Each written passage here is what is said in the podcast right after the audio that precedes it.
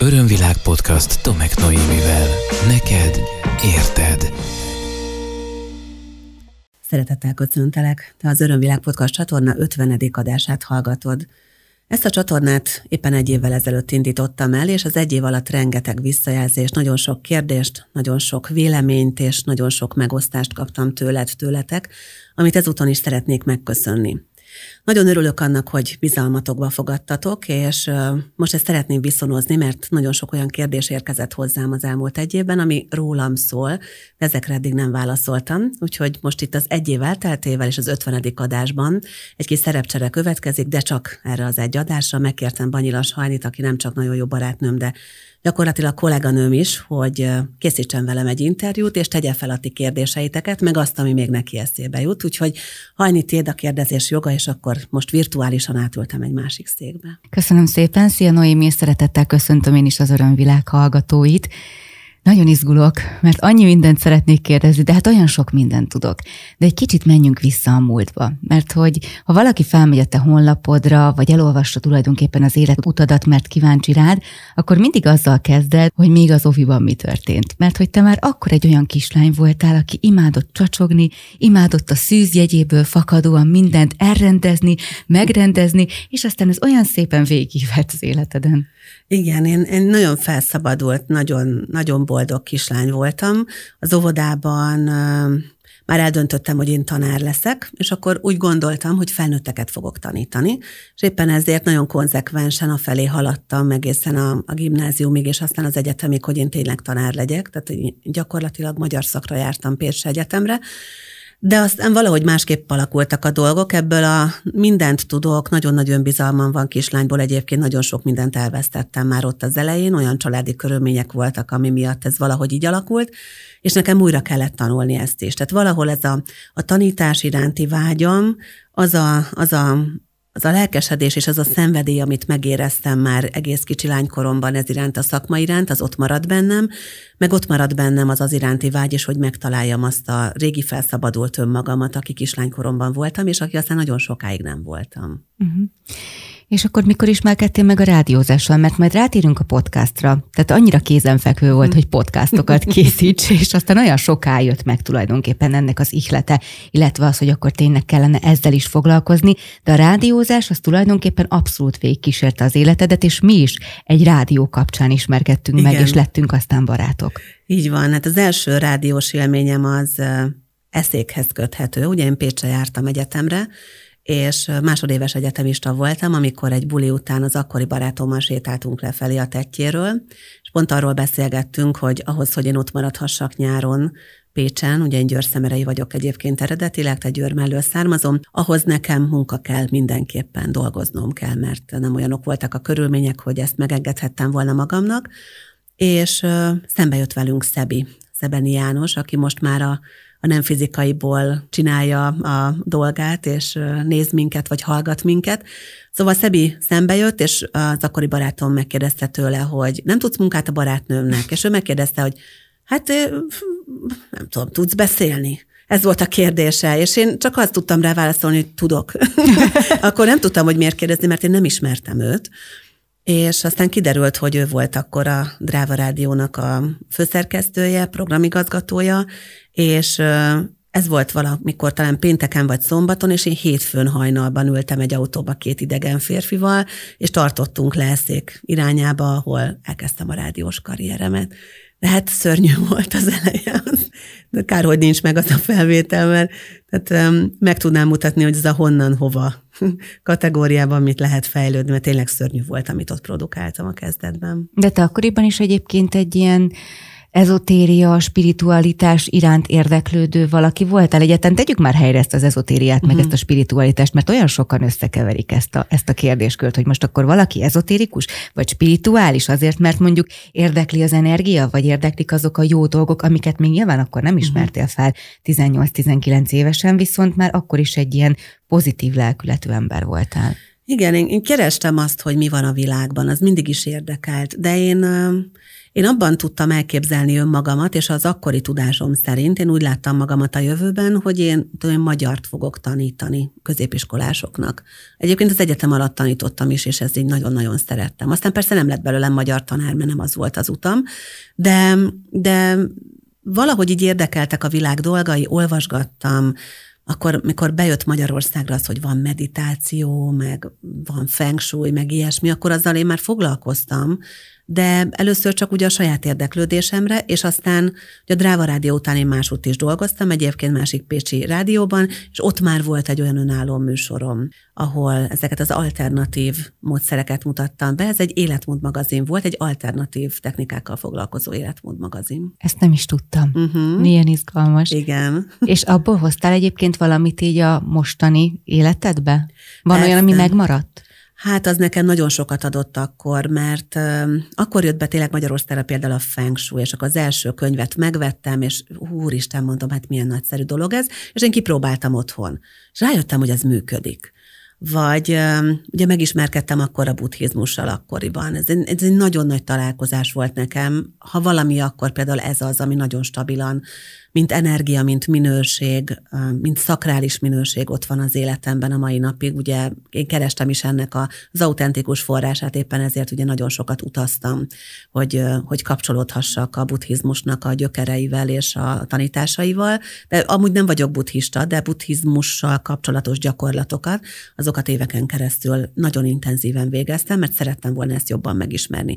Szóval az, az akkori időszak, ugye nyitott fiatal egyetemistaként, így a világra rácsod csodálkozva, rengeteg mindennel találkoztam, és az akkori időszak mutatta meg nekem, hogy a világ sokkal több annál, mint amit sejtünk, mint, mint amit, amit a szemünk lát, vagy a fülünk hall, és elkezdtem nyitott lenni ezekre a minőségekre, és azt gondolom, hogy ez a nyitottság az, ami elhozott addig, ahol most vagyok, és aki most vagyok.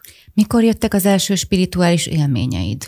Szerintem ezek már gyerekkoromban megvoltak olyan dolgok jutottak eszembe, ilyen 10-20-30 éves időtávlatokban, mint hogy, mint hogy 10 éves korom körül mondtam egyszer azt, hogy hogy én el fogok menni a Himalája hegyei közé egy, egy helyre, ahol van egy zárt királyság, és ahol nem engednek be idegeneket.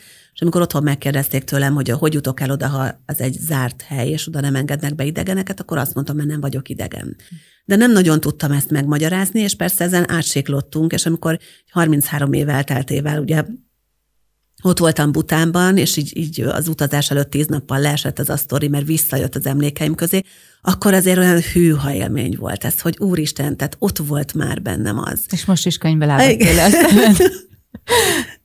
Gondoltam rá, hogy ez lehet, hogy ilyen síros interjú lesz, de mindegy, mindegy, végül is ez benne van a pakliban. Igen. De, de hogy csak úgy mondom, lehet, hogy egyébként ez a podcast hallgatóknak is átjön most ez az energia, ami most neked megjött ezzel kapcsolatban, mert nekem itt veled szemben most így nagyon. Igen, Igen mert ez olyan, olyan élmény. Neked, ugye most a spirituális élményekre próbálok rákapcsolódni, hogy mm. volt olyan, hogy amikor a Boris megszületett 2001-ben ő ugye a nagyfiad, hogy utána jöttek meg bizonyos aha élmények? Ezt azért kérdezem, mert amikor például saját életemben én is nagyon sok mindent éreztem gyerekként, meg láttam gyerekként, de nekem egyszer azt mondta egy látó, hogy majd meglátom, amikor, amikor majd a, a gyerek születik, és majd, majd ugye állapotos leszek, hogy akkor mennyire kinyílik nekem ez a világ, és mennyire megnyílnak ezek a kapuk. És tulajdonképpen az én életemben ez maximálisan így is történt.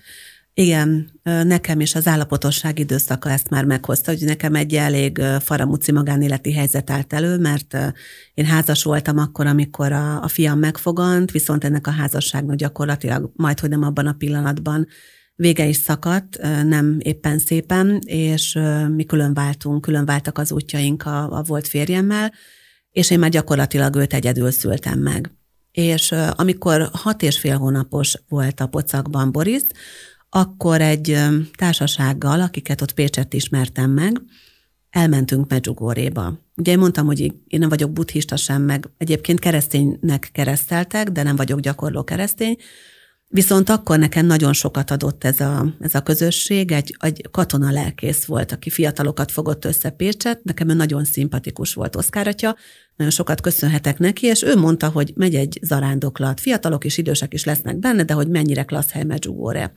És én azért gondoltam, hogy elmegyek oda, mert egyrészt akkor nagyon ki voltam borulva, idegileg, érzelmileg nagyon-nagyon nehéz időszak volt nekem, ez az egyedül átélt állapotos időszakom, Másrészt pedig a, a fiam gyökerei azok részben oda vezetnek, mert hogy az ő édesapja vonala, családi vonala, a nagyszülők, dédszülők onnan származnak Medjugorje közeléből, tehát ők horvátok, és gondoltam, hogy valahol talán a lelkem megnyugvásának is kell abban a nehéz időszakban, hogy én elmegyek oda, és elmentem oda, és ott részt vettem egy zarándoklaton, illetve, illetve felsétáltam a, a Krizsevácra, ugye erre a hegyre.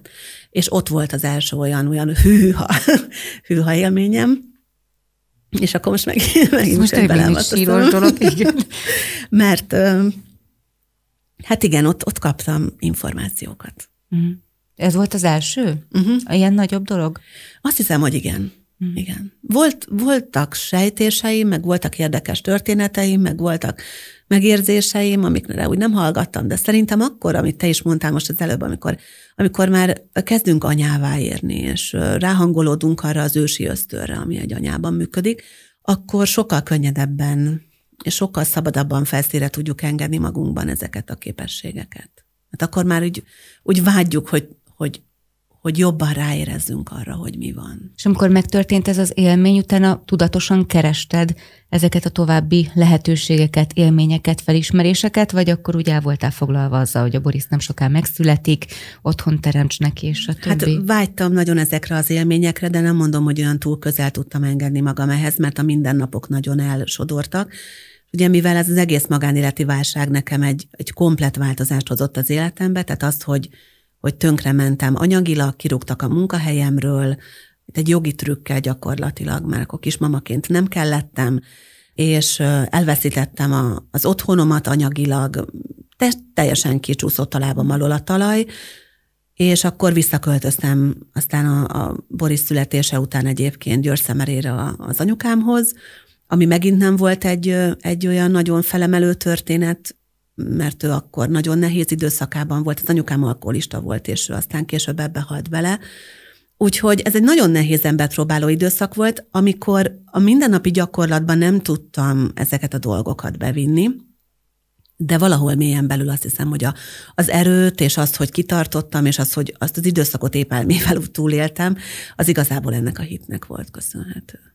Olyan érdekes, hogy ezekről a dolgokról beszélsz, mert akkor, amikor találkozik mondjuk valaki veled a mostban, a mhm. jelenben, akkor csak azt látja, hogy jaj, de jó a Noéminek, mert milyen jó fej, milyen pozitív, mindig az élet napos oldalánál, neki biztos nem voltak problémái, vele biztos nem történtek olyan kemény dolgok, mint velem, Igen. meg a másikkal, uh-huh. és hát mindannyiunkkal történtek, és hát pontosan ez az, amire majd mindjárt áttérünk, és ami rávilágít arra, hogy ezek az élmények igenis tudatossággal feldolgozhatóak. Igen, igen, igen, és ez nagyon-nagyon fontos, hogy akik ugye nálam tanulnak, talán ebből az oldalamból többet tudnak, mert a tanfolyamokon nagyon sok én példát szoktam hozni, ilyen saját élményeket, hogy honnan, hova lehet eljutni, és mit, hogyan lehet feldolgozni, és és ott valahogy jobban kiteszem ezeket a dolgokat a térbe. De alapvetően én a magánéletemet a nyilvánosság elől ugye el szoktam tenni. Nem azt mondom, hogy elzárom, de azt gondolom, hogy a magánéletem úgy nem tartozik azokra, akik a, akik a munkámmal kapcsolódnak.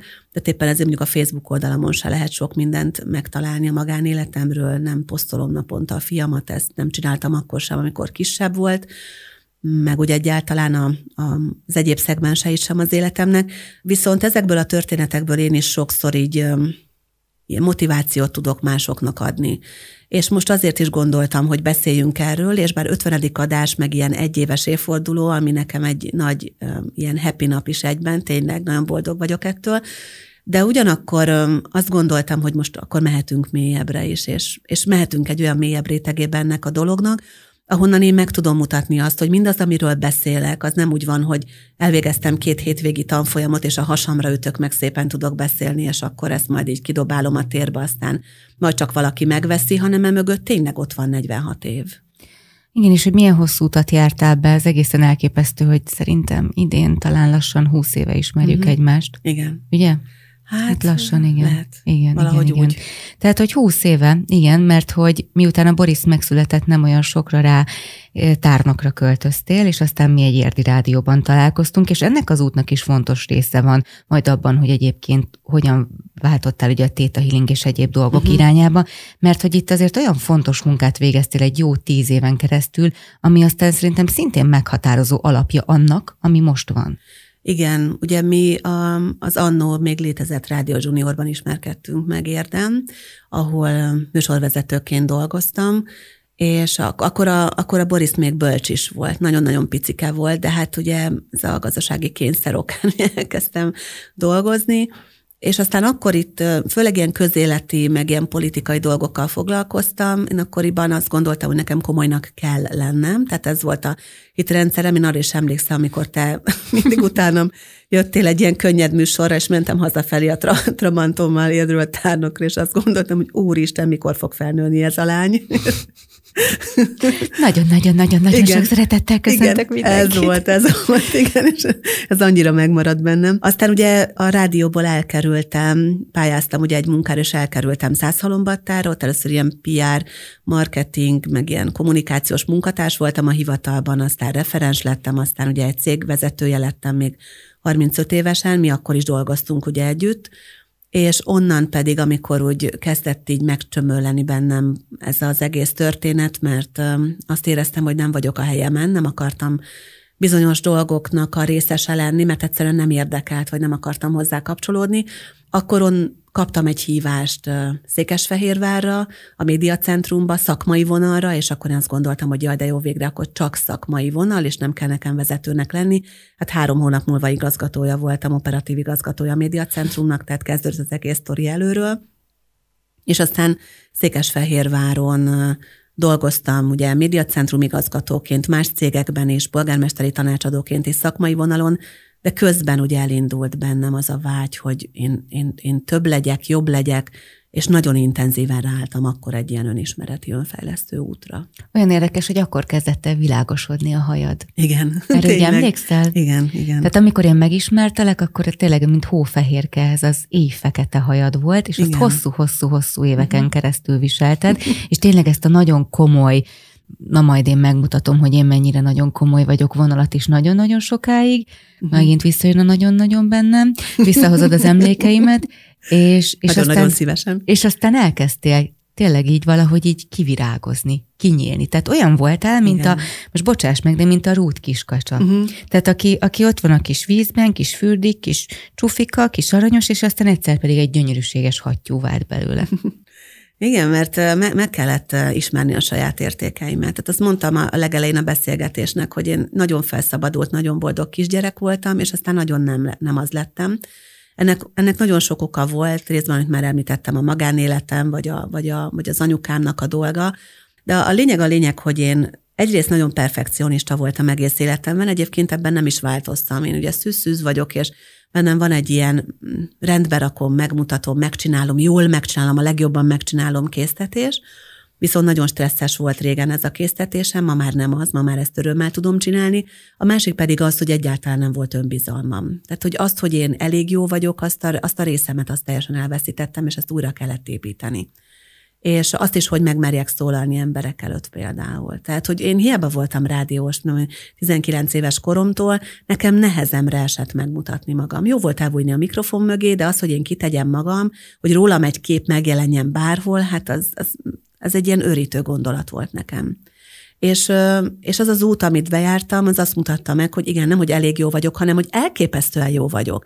Tehát, hogy tényleg nagyon jó vagyok, és ezt most már megmerem mutatni, nyugodtan kimerek rakni magamról fotót, nem ezzel szórakozok egyébként, hogy önmagamat mutogatom, különböző ilyen, ilyen selfie póz, olyan selfie póz, de mondjuk a, a saját munkámat azt, azt önmagammal fémjelzem, úgymond, és tényleg meg tudom mutatni azt, hogy honnan, hova, és ez a fekete hajból a szőkeségbe való átjutásom is egy ilyen. Ha ránézek egy ilyen 20 évvel ezelőtti fotómra, komolyan mondom, most vagyok annál 10 évvel fiatalabb. Igen, ez valóban így van. Ezt abszolút tanúsíthatom. Hogy jött a téta? Hát azt nem én találtam ki, hanem... De az te életedbe, a, hogy jött. Igen, már mint úgy értem, hogy nem én találtam ki magamnak, hanem, hanem egy, egy, akkor volt egy nagyon intenzív barátságom egy kristálygyógyász hölgyel Tündivel, és akkor az egyik reggel felhívott, és megkérdezte, hogy mi a téta. Hát én még akkor az okoskodós verziómat toltam, tehát nyilván elmagyaráztam neki, hogy az mi, a görög ABC, meg a stb., de kérdeztem, hogy miért kérdez, és akkor mondta, hogy azért, mert, mert ugye ezt álmodta, neki ki volt írva az, hogy téta, és erről szólt az álma. És akkor ugye nyitotta ki a számítógépét, ő is, én is, egy ilyen reggeli beszélgetés volt, még ágyban kávézós beszélgetés volt köztünk, egy hétfő reggel egyébként, és akkor mondja ő, hogy hú, hát itt a Healing tanfolyam Székesfehérváron elmegyünk? Hát mondom, megyünk, mi az? Tehát, hogy megyünk, mi az? És ez annyira megmaradt bennem, hogy nem tudtam, hogy mi, de éreztem, hogy ott a helyem, és akkor pénteken ott ültünk. Milyen Így érdekes jött. egyébként, hogy ez is milyen fontos momentum az embernek az életében, hogy vannak emberek, akikkel találkozol. Uh-huh. Lehet, hogy csak rövid ideig, Igen. és jönnek, és mennek, de hogy mindenkinek van egy nagyon fontos üzenete, amiből vagy tanulsz, vagy nyersz egy csomó mindent, de hogy Ugye tündi, és akkor meghozta igen, neked a Igen, tételt. és aztán ez a barátság, ez nem, nem folytatódott ilyen intenzíven, szoktunk néha találkozni az utcán, beszélünk, körülünk egymásnak, de de akkor neki valahogy ez volt felém talán a feladata, nem is tudom, hogy ez mi lehet, hogy ez karma volt köztünk. Mm, ő egyébként a mai napig nem csinál semmit ezzel a dologgal. Tehát neki az volt a dolga, hogy engem oda elvigyen. Mm. És elvitt, és megmutatta, és, és amikor megkérdezte az oktató, hogy ki miért van ott, négyen voltunk, és akkor én a végére hagytam magam, egyébként is megszoktam, hogy a sor végén vagyok, mert eredetileg egyébként a varganóimnek hívnak, ezt is sokan nem tudják rólam, hogy ez egy ilyen fel, fel tehát hogy egy ilyen férjezett névből maradt, rám maradt név, de hogy így megszoktam, hogy a V-vel, vagy akár a T-vel is a sor végén vagyok, és akkor megvártam, még a többiek elmondják, és én azt mondtam egyszer csak ki, a saját számmal, aminél lepődtem meg a legjobban, azért vagyok itt, mert ezt fogom tanítani. De eközben, miközben ezt mondtam, láttam magam, a belső látásommal egy nagyon intenzív kép megjelent arról, hogy én, hogy én ezt tanítom, egy flipchart mellett állok. És fél év múlva ez történt. Tehát fél év telt el onnantól fogva, és csodálatos módon eljutottam külföldre, megjött rá a pénzem, ami, ami elképzelhetetlen volt, hogy nekem annyi pénzem legyen, hogy ezt megengedhessem magamnak. Szóval onnantól fogva én onnan tudtam, hogy ráléptem az utamra, hogy minden, minden úgy alakult, hogy ezt támogassa. És amikor bementél a téta tanfolyamra, akkor azonnal érezted? Azon, azonnal megjött, megjött a téta állapot, megjött minden ezzel kapcsolatban? nem, de hogy is. Csak azt tudtam, hogy itt kell lennem valamiért. Tehát éreztem egy ilyen belső izgatottságot, de ugye lement a tanfolyam, azt éreztem, hogy hűha, hűha, hűha, nem is értem, hogy mi ez. Uh-huh. És komolyan mondom, nem értettem. És annyira kíváncsi voltam, mert valami energiát éreztem belőle, hogy azt, amit ott minimálisan el tudtam sajátítani az alaptanfolyamon, azt elkezdtem intenzíven gyakorolni. És másnap kopogott be az első számú kliensem, akit egyébként tündi. Küldte oda hozzám, és akkor mondtam, tehát miért hozzám? Mert ő, ő gyakorlatilag kristályterápiával foglalkozik, ő spirituális, én meg csak gyöngyöt fűzögetni járok hozzá. Tehát én a médiacentrum igazgatója vagyok. Most mi közön van nekem ehhez? És Nelly, aki az egy, egy egyes számú kliensem volt, ő mondta, hogy de, de ő tőlem kér segítséget, mert tényleg szüksége van rám. És hát kénytelen voltam beleállni. Aztán jött Viki, a második számú kliensem, és hónapokig velük kettejükkel dolgoztam, és rajtuk keresztül tanultam meg ezt az egészet, és ugye lépegettem tovább egyik tanfolyam a másik után, mindig jött a következő lépés, mindig jött rá megfelelő anyagi fedezet, varázslatos módon szó szerint, és, és egyszer csak azt vettem észre, hogy ez már az életem, és mindennél jobban szeretem csinálni. És legelső téta tanfolyamod, az 2015 júliusban volt, arra is emlékszem. Igen, mert ott voltál. Igen. Igen, ott voltam a legelső téta tanfolyamon, és egészen csodálatos volt. Tehát, hogy mindenki, aki csak gondolkodik azon, hogy tétázzon, ne habozzon, mert tétázni fantasztikus dolog, és azt gondolom, hogy alapjaiban változtatja meg mindenki életét. Függetlenül attól, hogy ő azután ezt tanítani szeretné, vagy szeretne kliensekkel foglalkozni, vagy csak magát és a családját szeretné gyógyítani, egészen elképesztő változások lépnek életbe. Csak tényleg egy nagyon rövid szegmens, és tudom, hogy nem rólam szól most ez a műsor, de elmondom, amikor a Noéminél voltam tétatanfolyamon, akkor volt fél éves a kisfiam és az az első fél év az nekünk elképesztően zaklatottan telt. A baba is nagyon zaklatott volt, én is nagyon zaklatott voltam különböző okokból kifolyólag, és három nap után, konkrétan miután anyát kicserélték, a gyerekemet is kicserélték. Tehát onnantól fogva vált a Barnabás buthává, és én magam is buthává, és onnantól fogva gyönyörűen alakult minden. Hát igen, és annyira jó, hogy ezt elmondtad, mert ilyen történetekből egyébként majd azt mondom, hogy, hogy több százat tudnék mm. felsorolni, hogy mennyi embernek változtatta meg az életét, és azt mondom, hogy az enyémet is. Alapvetően az enyémet is, nem csak az önértékelésemet, az életminőségemet megváltoztatta. Olyan dolgok nyíltak meg előttem, amiről nem is álmodtam. Tehát tényleg oké az, hogy így tíz éves koromban kimondtam, amit tudom én miért, hogy én elmegyek utánba, gyakorlatilag az ország nevét se tudtam még akkor, de hogy én elmegyek.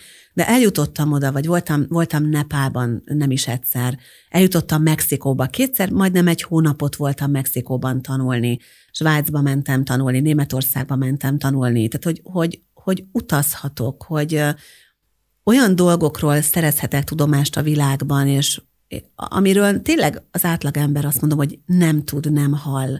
És megtapasztalhatom életközelből, ez csodálatos áldás, de a legnagyobb áldása az, amikor valakinek segíteni tudok. És, és látom azt, hogy megváltozik az élete. Tehát ez valami elmondhatatlan érzés. Amikor, amikor valaki jön egy problémával, elkezdünk dolgozni rajta, akár egyéni konzultációban, akár egyébként más technikákkal is foglalkozom, tehát akár azokkal, és vagy elvégezett tanfolyamot, és jönnek a visszajelzések, hogy mennyivel könnyebb az élet, mennyivel jobb az élet, mennyi mindent megtanultam önmagamról, mennyi mindent tudtam változtatni, vagy, vagy rendbe jött az életem, rendbe jött az anyagi helyzetem, végre tudom, hogy ki vagyok, megtaláltam az utamat, megtaláltam a hivatásomat, megtaláltam a páromat.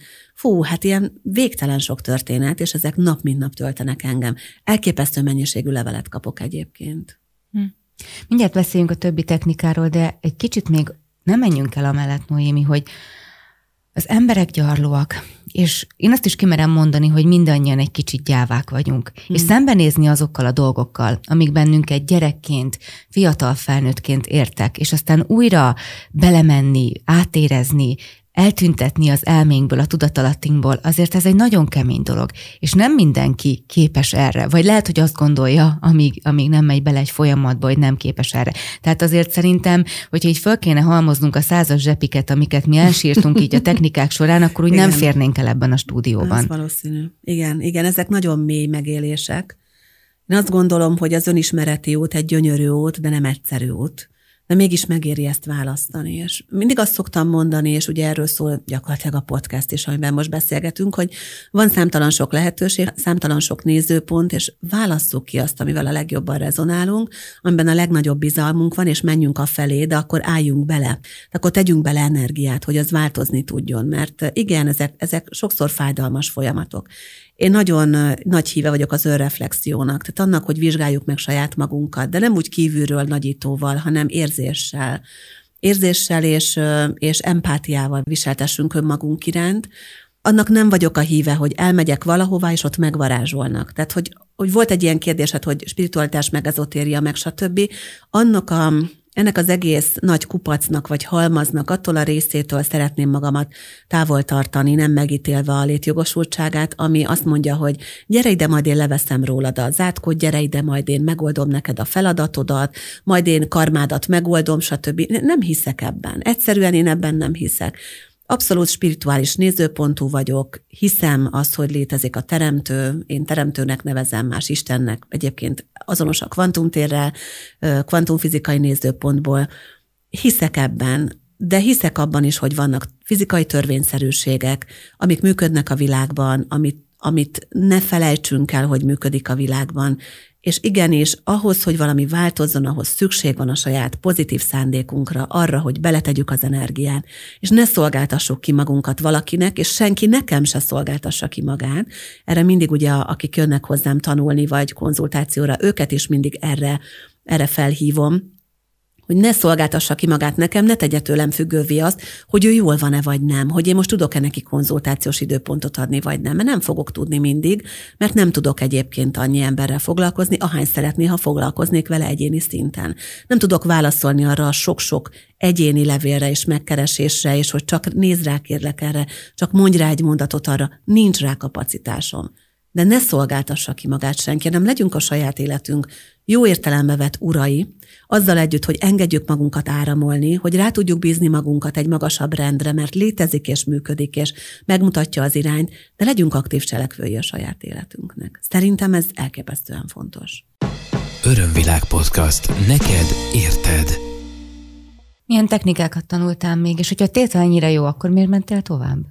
Nem csak tovább mentem, hanem már előtte is tanultam egyébként más. Tehát ez a Pécsi Egyetemi időszakban például én, én végeztem reiki tanfolyamot is, nagyon tetszett, de nem tudtam vele mit kezdeni, nem tudtam hova rakni az életemben, és ugye azt mondtam, hogy én aktív buddhista gyakorló voltam, ez, ez egyébként évekig tartott, tehát ez azt jelenti, hogy volt, amikor ilyen reggeli és esti, ilyen egy órás, másféles meditációk, vagy nyún elvonulás, mondjuk nyolc napos elvonulás taron, még a tarnak a kezdeti időszakában, tehát hogy ilyeneket én megcsináltam akkor is, tehát volt egyfajta ilyen hogy mondjam, előképzettségem, csak akkor nem tulajdonítottam ennek még akkor a jelentőséget. Aztán ami nekem még egy ilyen hatalmas nagy pozitív áttörés volt, ez a Points of View technika, Ugye ez egy fototerápiás coaching módszer, amivel nagyon kevesen foglalkozunk Magyarországon.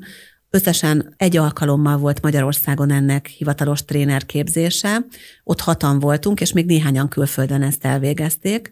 Ez egy zseniális dolog, illetve Ugye elvégeztem a Source Memory Healing tanfolyamokat is, annak az extra haladójáig eljutottam, hogy szintén egy darab volt, és hatan végeztük el Magyarországon illetve a karmatudatosság művészetével kapcsolatos tanfolyamot a Sumant Kaulnak is elvégeztem, meg, meg hát trénerképzéseket végeztem, és most már mestertréner vagyok egyébként, tehát önismereti és üzleti tréner is. Az üzleti vonal engem annyira nem mozgat, azt bevallom, de hogy ez is megvan.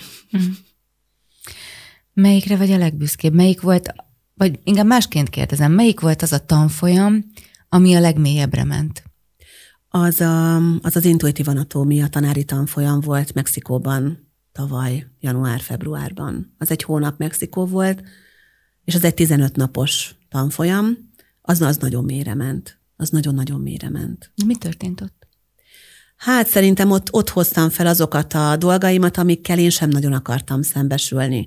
De ez kicsit úgy képzelem el, és úgy is szoktam szemléltetni az önmunkát, mint amikor a, a hagyma rétegeit bontogatjuk, és valahol egyszer csak eljutunk oda, oda a legmélyére, legbelülre. És évek óta bontogattam ezeket a, ezeket a hagyma híjakat, vagy hérétegeket, és aztán oda, oda eljutottam egy ilyen nagyon mély belső tartalmamba, nagyon mély belső részembe, olyan témákkal foglalkoztam ott, amik az őseimet is érinték, a nagyszüleimet, akiket igazából nem is nagyon ismertem az apai részről, mert kicsi voltam, amikor ők távoztak a nem fizikaiba, és olyan családi genetikai mintákat, amelyek alapvetően határozták meg a, a családdomnak, és akkor apai anyai ágról beszélek egyaránt, a működését és a, a családtagjaimnak az életét, az életminőségét, illetve elővettem azt a témát ott, ami nekem nagyon mély téma, az a függőségekkel való kapcsolódás. Én azt mondtam mindig, hogy én nem vagyok függő típus, mert hogy én dohányoztam, azt le tudtam tenni, kipróbáltam dolgokat egyetem alatt, azt is le tudtam tenni, tehát semmibe soha nem csúsztam bele. Soha nem volt az alkoholnak túlzott jelentősége az életemben, sőt, volt, hogy évekig egy kortya alkoholt nem ittam, de nem azért, mert, mert meg kellett tartóztatnom magam, hanem mert eszembe nem jutott például és közben a családomban viszont ott volt a függőség nagyon erősen. Ugye az anyukám, ahogy említettem, sajnos alkoholista volt, és őt, őt ez át is vitte a, más világra. Úgyhogy ezzel foglalkozni kellett, és más családtagjaimnál is egyébként a felmenők szintjén voltak ilyen problémák.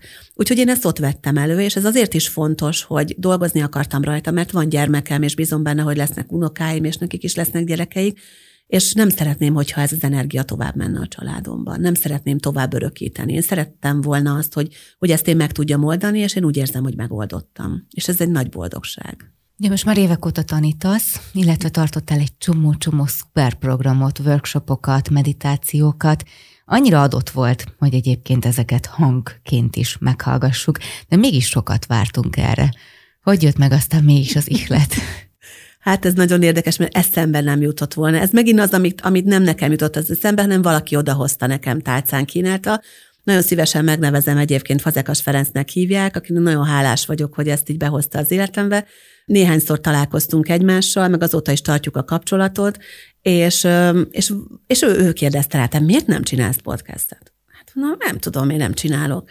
És három nap múlva már postán érkezett a technikai cucc, és, és már tervezték a logómat, és, és akkor kitaláltam, hogy örömvilág lesz, ugye korábban a brandem az más néven futott, és, és aztán valahogy onnan elindult minden, és nagyon érdekes ez a dolog, mert ugye Örömvilág lett a podcast neve, 2019. október másodikán jelent meg az első adás, és akkoriban én már több éve csináltam az én kis saját brandemet, projektemet Örömvirág néven.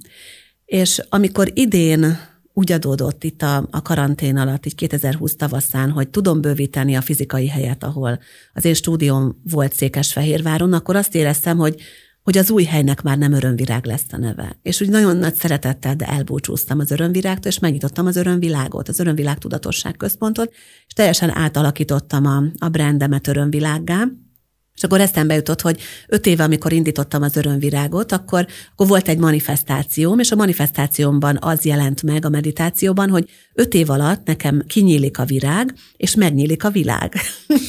és, és amikor készültem a megnyitóra, akkor ez annyira döbbenetes élmény volt nekem, hogy Hát tényleg, és itt van ez is. Szóval, hogy ez is már meg volt írva, ez is ott volt, ugye nincsen tér meg idő kvantum nézőpontból. Tehát minden már, már ott volt, készen volt, nekem csak oda kell eljutnom, ahol ez mind már várt rám.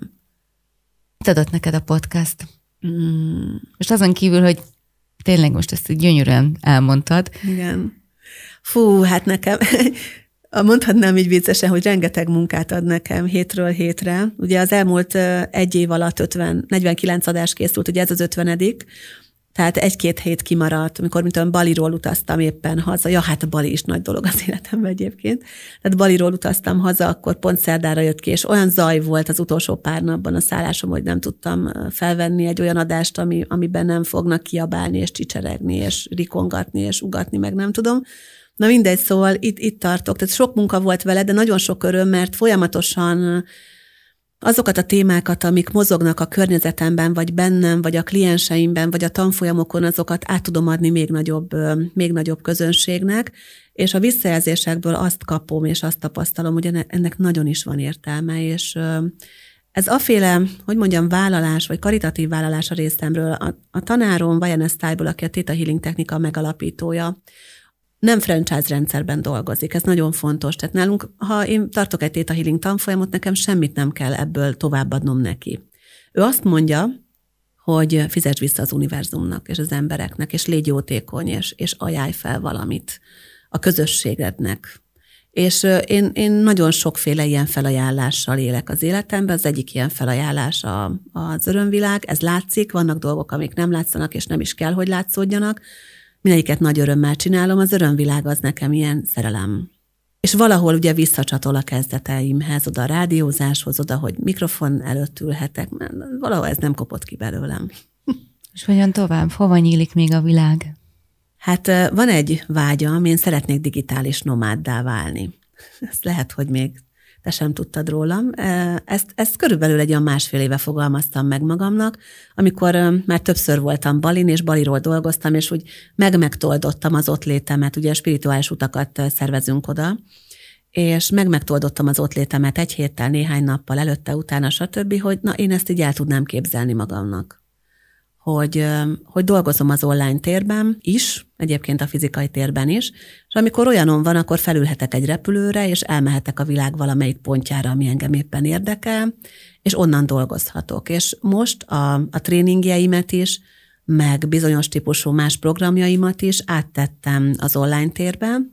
Ennek ugye a 2020-ban van egy ilyen kényszerredettsége is, de nem csak ezért történt ez nálam, hanem azért is, mert ezt szerettem volna így csinálni.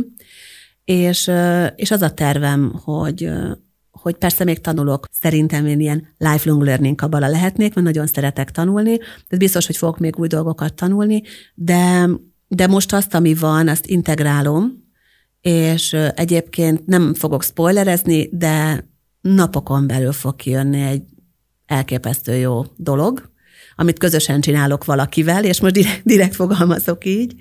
Ezen sokat dolgoztunk tavasz óta vele együtt, és ez most egy új szegmens lesz megint, ami bejön, valami új teret és új utat nyit, és, és egy új fajta lehetőség arra embereknek, hogy segítséget kapjanak, és hogy magukon tudjanak segíteni, és hát azt mondom, hogy a határa csillagoség, mert, mert valószínűleg lesz majd, hát nem biztos, hogy egy éven belül, de mondjuk két éven belül egy könyv is. Nagyon várom, és remélem, hogy akkor is beszélgetünk majd róla. Köszönöm szépen. Köszönöm szépen, Noémi. Hát akkor visszavéve a szót, én köszönöm szépen ezeket a kérdéseket, és köszönöm neked is, hogy meghallgattad az Örömvilág Podcast csatorna 50. adását. Jövő héten visszaülök a, a másik oldalra, de úgy megtetszett ez a beszélgetős dolog megint. Ugye néhány beszélgetős adás volt csak eddig az Örömvilág Podcast életében, lehet, hogy ezen túl több lesz. Ezt most ilyen pont és kérdőjelel a végén hagyom. Találkozzunk legközelebb is. Ez volt az Örömvilág podcast Tomek Noémivel.